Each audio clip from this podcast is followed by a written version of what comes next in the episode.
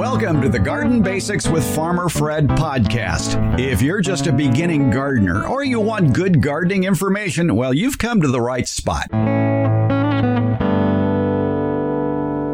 Bees, they're one of the best pollinators to have flying around your food garden and your flower garden. It's been said that bees are responsible for one out of every three bites of food you eat. Well, today we talk about attracting bees to your garden, and we're going to take it one step further. How about raising your own hive of honeybees? We talk with one of the world's foremost bee authorities, Dr. Norman Gary, on how you can become a successful honeybee hobbyist. Are you familiar with parsnips? It's a tasty, nutritious root crop that matures in cold weather but needs to get planted soon for harvest after the frost season begins. We'll be talking parsnips with a big fan of this carrot relative, Matt Mattis. He's author of the book Mastering the Art of Vegetable Gardening. We're buzzing with great garden information on this episode 30 of Garden Basics with Farmer Fred, and we're going to do it all in under 30 minutes. Let's go.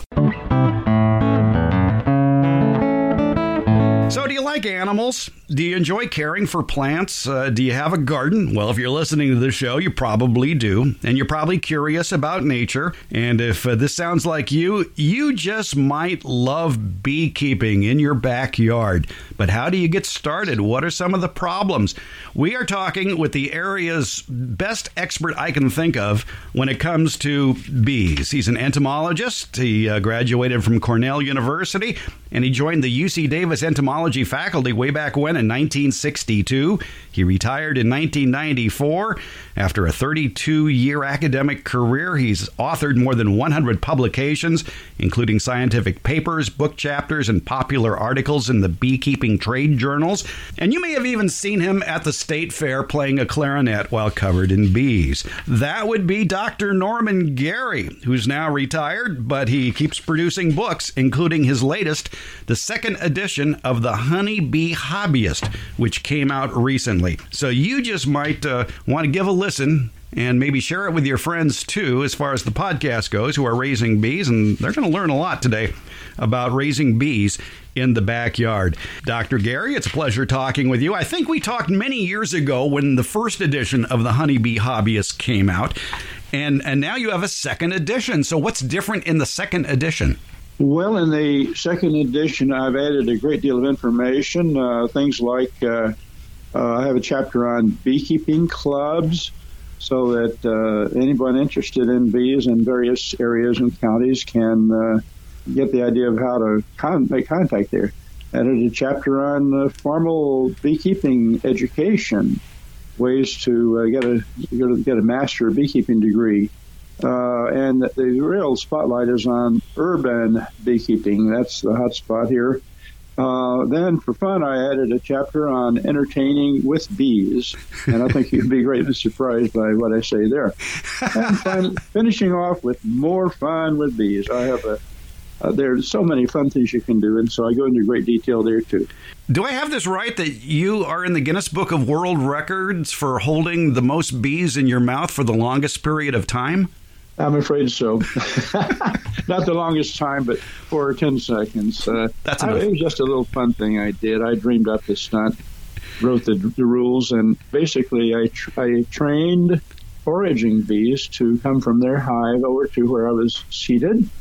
And uh, they were collecting artificial nectar, just as sugar syrup with a flavor added, uh, from a sponge on a little plate right where I was seated.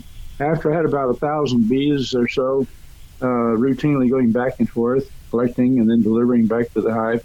Uh, I took, I hid that uh, source of food and substituted a little sponge with the same food that I could put inside my mouth. So every time I exhaled, the fragrance of that uh, nectar would uh, go out into the air, and, and the bees would suddenly head for my mouth. So when the time came for the stunt, I just opened my mouth, and within about 10 seconds, my mouth was full of bees. I closed my lips, tried to smile, but I couldn't. I was too too stressed.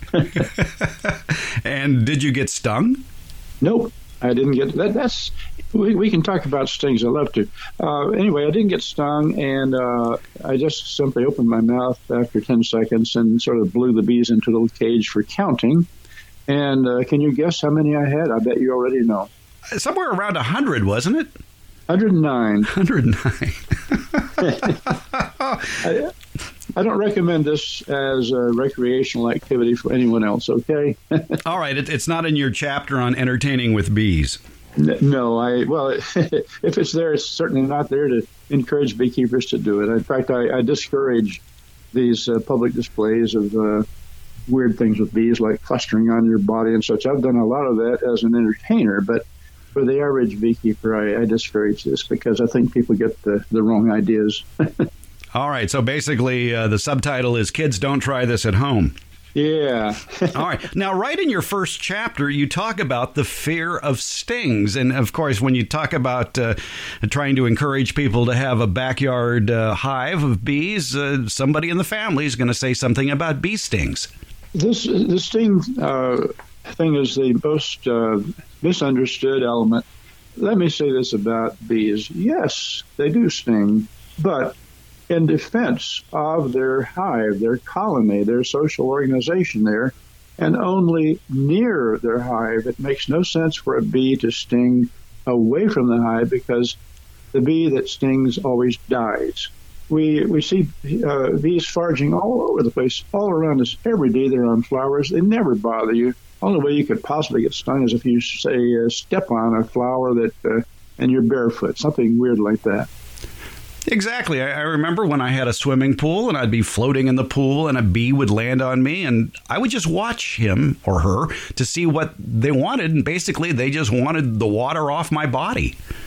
They they wanted the salt water. They, hmm. they have a requirement for salt and yes, sometimes they do visit pools and, and sort of scare people, but they're harmless if you don't bother them. Yeah, they're our friends, obviously. I mean, we've talked on the garden show for years about uh, the benefits of bees, that basically every third bite of food you take is uh, comes from courtesy of a bee. Consider the bees that are necessary for uh, pollinating fruit trees and, and so much more. That uh, they are a very necessary part. And it certainly makes sense for homeowners to to want that action in their backyard to not only help uh, pollinate their plants, but maybe uh, uh, harvest a, a, gallon or two of honey if that's possible. And sure. one thing you point out in your book, in the second edition, is the fact that sometimes homeowners get a little too over enthused when it comes to starting a hobby like beekeeping and they, they basically have too many hives that their yard cannot support or the neighbors' yards can't support.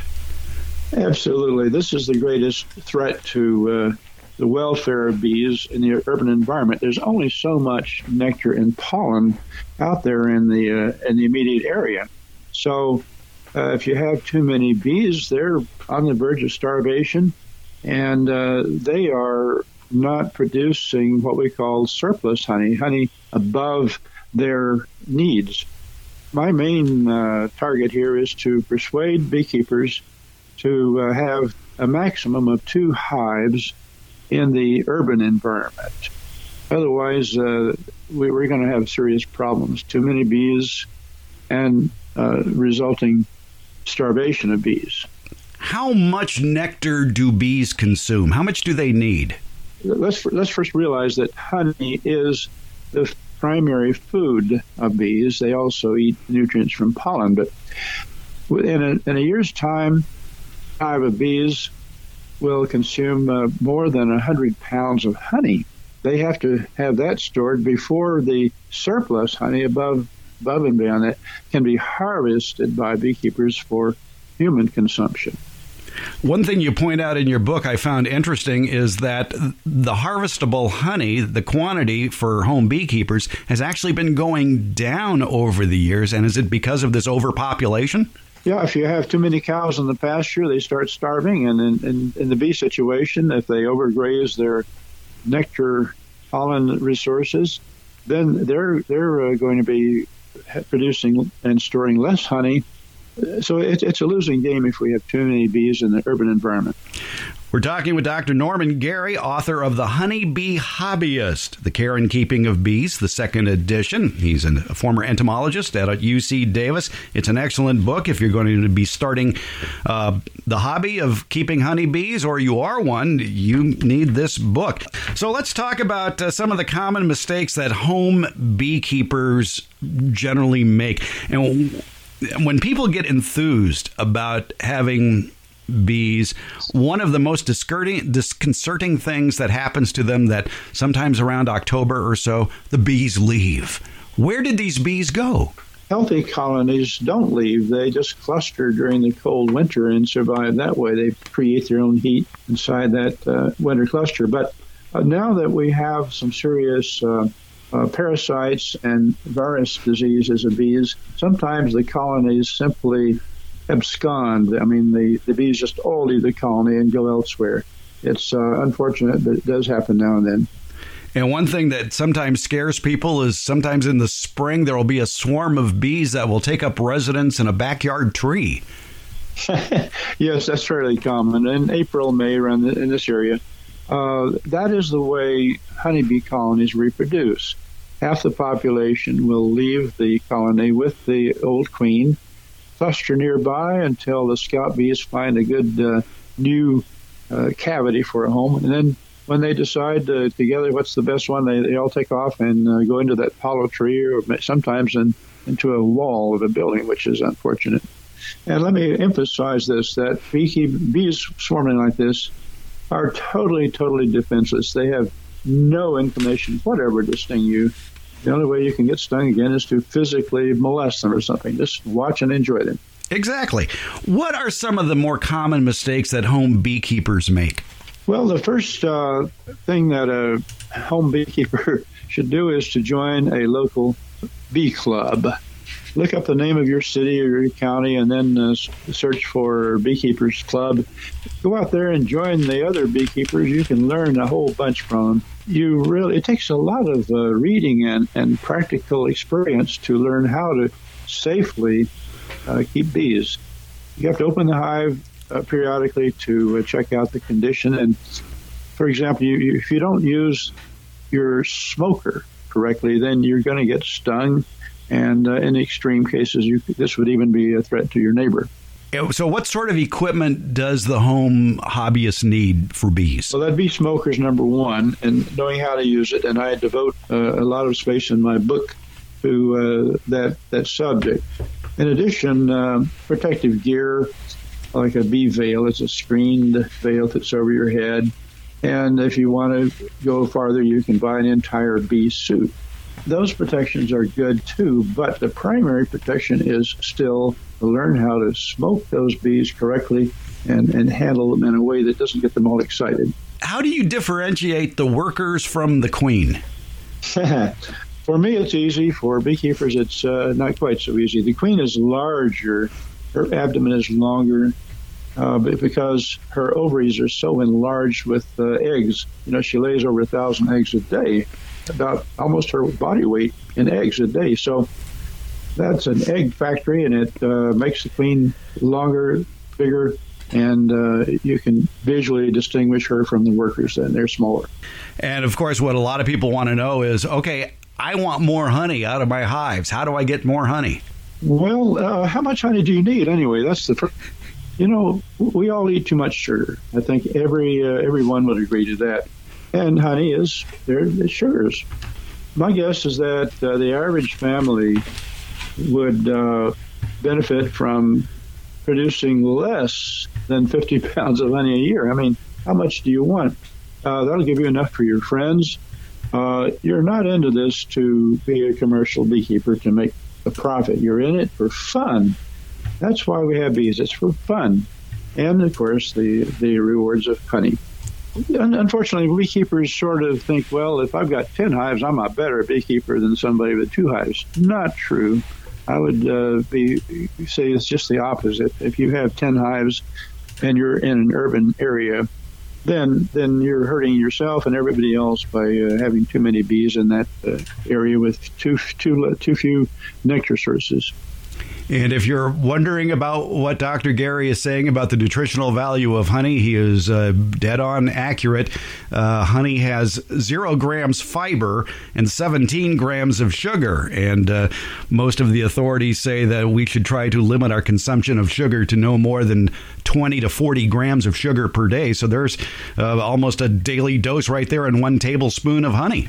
Righto. Honey should be a little reward now and then, not a staple you mentioned uh, that there are organizations that uh, do encourage uh, beekeepers and help train beekeepers, and that's kind of an exciting uh, new venture for the University of California, Davis. Is they're expanding the Master Gardener program and the Master Food Preserver program to include a Master Beekeeping course.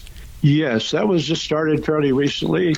They got a, very uh, substantial grant to support that and uh, this this really could be your first stop as a potential beekeeper. Contact UC Davis and inquire about the California Master Beekeeping Program. That's a good start. There you go. And again, uh, I think the best place to start is with the book Honeybee Hobbyist, second edition, The Care and Keeping of Bees by Dr. Norman Gary. And if you try to find this book online, look it up by title Honey Bee Hobbyist, those three words sometimes they uh, it's not listed uh, correctly by various sellers and but if you go for those three words you'll find it dr norman gary thanks for a few minutes of your time thank you for the opportunity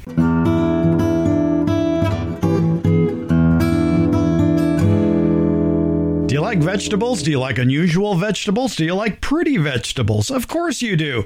There's a new book out on the subject called Mastering the Art of Vegetable Gardening. It's a book by Massachusetts gardener Matt Mattis. He's an American visual designer, an artist, horticulturist, and futurist, a third generation gardener of his family's property in Massachusetts. He runs the very popular gardening blog, Growing with Plants, that you can find at his website, growingwithplants.com. Matt has uh, traveled the world looking for unusual vegetables for you to try in your yard. And uh, he has a wonderful saying treat your vegetable garden as your own private fantasy supermarket. And Matt, in your book, in talking about all the various vegetables you can grow, you come back to a very important point that what you grow in your home garden is going to taste better than what you find in the supermarket. Oh, absolutely. And I'm, I'm kind of a foodie. So, you know, why we have, why we keep vegetable gardens today is different than, let's say, why our parents or grandparents or great parents may have had a vegetable garden. You know, then it was, oh, it was a victory garden or we need to save money. And I, I think today it's more like, let's grow something that tastes better, ultimately tastes better, but it's a better quality. And for me, it's often something I can't find at, at you know, the local supermarket. In the last year, I've discovered the joys of such things as pak choi and joy choy and uh, Malabar spinach as unusual edibles that are, are, common in some cultures, just not common to us, but uh, they're certainly very enjoyable. What are some of the, un, I won't say unknown, but some of the vegetables that are unfamiliar to most Americans that you would like to see them try? You know, in seed catalogs now there are new vegetables showing up all the time, and they're not really new. They're just you know being reintroduced, if you will.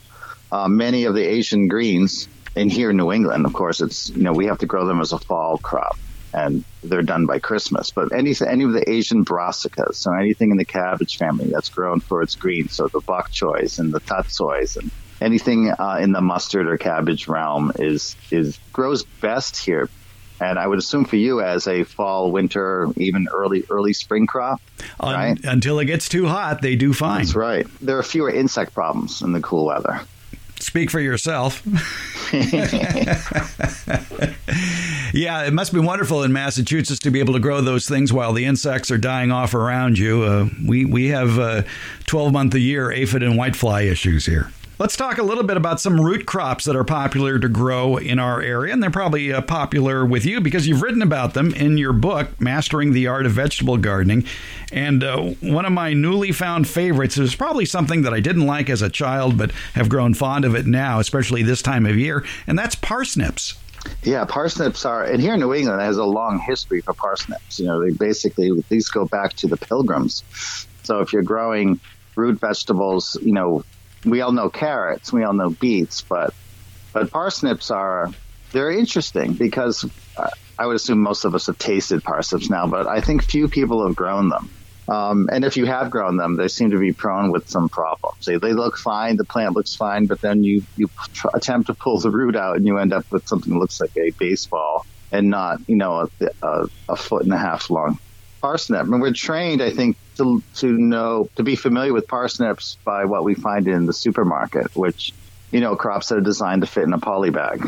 So that they're a foot long and they're trimmed on the edges. But what I think a lot of people maybe don't know, and I encourage you to look on YouTube for exhibition parsnip growing, is that in the UK, in England, uh, parsnip growing is competitive parsnip growing is, is a sport, and uh, they can grow parsnips, you know, three, four feet long. So I took some of those tips that these crazy guys are using, which you know, they might be growing them in pure sand or in potting mix in a hole drilled into a barrel, an oil barrel, and they grow them from seedlings, I tried to to use that method in the home garden, which makes a lot of sense for root vegetables, especially here in New England where we have rocky soil.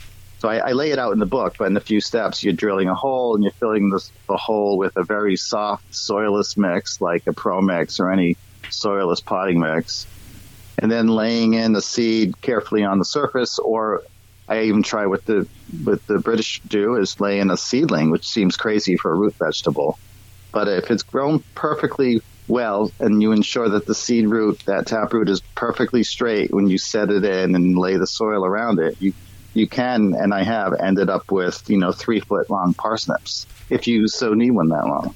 And you mentioned in your book that uh, sometimes you'll start them in long, narrow pots, pots that out here we call tree pots, but I think back there they're called root trainers. And they're basically just long, narrow pots that allow for a root crop to get some length to it before you uh, transplant it. Yeah, it has to be done very carefully, like I said. But um, I mean, you will find on the internet and, and in some gardening blogs that people pre germinate their seed on paper towels or they people go to great lengths with parsnips. Uh, as long as you're very careful and you ensure that that root is perfectly straight when it's set into the soil, you you're better off. You certainly don't want to, let's say, plant seeds and then transplant a seedling from the garden, but it can be done if you grow carefully in a in a good soilless mix. Um, I would imagine you can do it also by setting the seed on the, you know, the ideal method of setting a seed on the soil in the garden and covering it lightly. The problem with that is, is parsnips can take you know weeks to germinate. Let's talk about harvesting parsnips. I would think you would have to be very careful digging the root out. Yeah, you do. In fact, if uh, if you've done it properly, your root can. The root tip is, you know, it, it uh, it's a thick root, but it'll turn into almost a hair-like root. So, I think the British, on their rules for measuring, they want to extract the entire root. But I go down about two and three feet with a, a root shovel, and then carefully dig around the root as if you're digging a tree. And you can feel by tugging on it that. It's and a parsnip is not as brittle as a carrot. It's a little more woody, so we'll extract carefully. Is a root shovel the same thing as a trench sh- shovel? Yes, yes. And then what do you do with a, har- a parsnip? I know we like to eat it raw in a salad. Oh, really? I've never had it raw. No, we it's something a, a New England farmer would have kept in a root cellar through the winter. Our house is 150 years old, so we have a root cellar, a cork-lined root cellar, it built into our cellar. So I'm fortunate there that I can lay them in, in beds of sand where it's dark and it, it's about 35 degrees. But in a, you know in a refrigerator drawer, washed off and trimmed, it should last you know a few months. Wow! You just need a deep drawer to hold it. That's yeah, right. what are some of the good uh, parsnip varieties to try? Well, Gladiator is classic. I always laugh at the names of of the varieties because they always sound like something that's very large or massive, and certainly people wanted a large parsnip back in the 19th century. But most of them are British varieties. Um, Half-Long Guernsey, which is an heirloom variety. White Spear is a good one. But the Gladiator is a F1 hybrid and Javelin is an F1 hybrid. And both of those you should find in like good seed catalogs like Johnny Select Seeds or even some of the larger names like a Burpee catalog. You mentioned some of the heirloom and open pollinated varieties in your book, like Half-Long Guernsey and White Spear. Do they have problems that the hybrids don't have? No, there, there, there may be a problem with um, some of the crowns being hollow, but most of them are pretty because it's a root vegetable, there are less problems with root damage. Like anything in the in Apiaceae, so that would be all of your umbel, umbellifers, what we used to call them, right? Your dill, your parsley, and and even parsnip. The problem would be with caterpillars. It would be with you know butterfly and moth larvae. What's nice about growing parsnips here is you can plant them from seed uh, three times a year here in the valley. You can plant them in April, and then in July, and then again in October. Yeah, I'm a bit envious there. uh, here you can plant them in the northeast, let's say zone five. They're sown in late March and April, or seedlings set into the ground later. But certainly the ideal way is seed sown direct. Um, but it's a long season crop. We can keep them through the winter, and often they get they get sweeter with the ground freezing, and they can handle ground freezing. But we'll throw straw on them so we can dig them up and under a snow cover. The name of the book is Mastering the Art of Vegetable Gardening. It's by Matt Mattis, and Matt uh, profiles many of your favorite vegetables in the book uh, such as onions, garlic, asparagus, rhubarb, artichokes, cabbage, cauliflower, beets, Swiss chard, the lettuces, carrots, beans, okra, and of course the standards tomatoes and peppers, as well as cucumbers and squash. It's really a beautiful book, well written, and uh, like I say, his philosophy is outstanding. Treat your vegetable garden as your own private fantasy supermarket. And check out his blog as well. Growingwithplants.com is where you will find it. Growingwithplants.com and the name of the blog is Growing with Plants. Matt Mattis, thanks for a few minutes of your time today. Thank you, Fred. We got a quick tip for you. Debbie Flower is here, our favorite college horticultural professor, and she must be hanging out at nurseries too, because when I visit nurseries, it's not uncommon to hear the three words sleep, creep, and leap. And it's usually in reference to plants. What's that all about, Debbie Flower? Yeah, that's about those plants that you're putting from a container or ball and burlap into the landscape or even bare root. And what they do in the years that follow. The first year, when you put them in the ground, they just sleep. They're just getting adjusted. They're getting their roots to grow and expand and run into places where there's good water and, and nutrition. And most of the growth that's happening that first year is underground. And the second year, they start to show more above ground growth. It's not a lot, so they creep. The, the growth above ground is creeping. And the third year, typically, they're much better established, they got a great root system, and they just take off, so they leap. So this is applied to perennials, things that live three or more years in the landscape. And it varies in how much the sleep, how deep the sleep is, I guess I'd say, and how slow the creep is and how big the leap is. That varies by species, but it's a very good rule of thumb. And it really says to me, I have to be patient. I yes, just put it in the ground. The first year, it's not going to do a whole heck of a lot. I just have to be patient. I would think this would hold true for uh, shrubs and trees as well. Absolutely. Shrubs and trees are technically perennials because they live they live more than three years, and and that's a. I had a student take me to task on that, so I'm a little sensitive about that. Woody plants, shrubs and trees being woody plants, do live uh, more than uh, three years, if you know, or have a life span more than three years. Hopefully for you, they will live more than three years but they are if you're looking at a book or you're going to the garden center they're going to be in a separate place than the perennials. The perennials are typically the herbaceous perennials. The thing some of those herbaceous perennials may die to the ground and disappear all winter long and then reappear uh, in the spring. Others will have a presence above ground uh, but it tends to be a smaller plant and then it, it springs to life and does its flowering uh, the next year so those things are called perennials. If they form wood, they're typically in the tree or shrub section.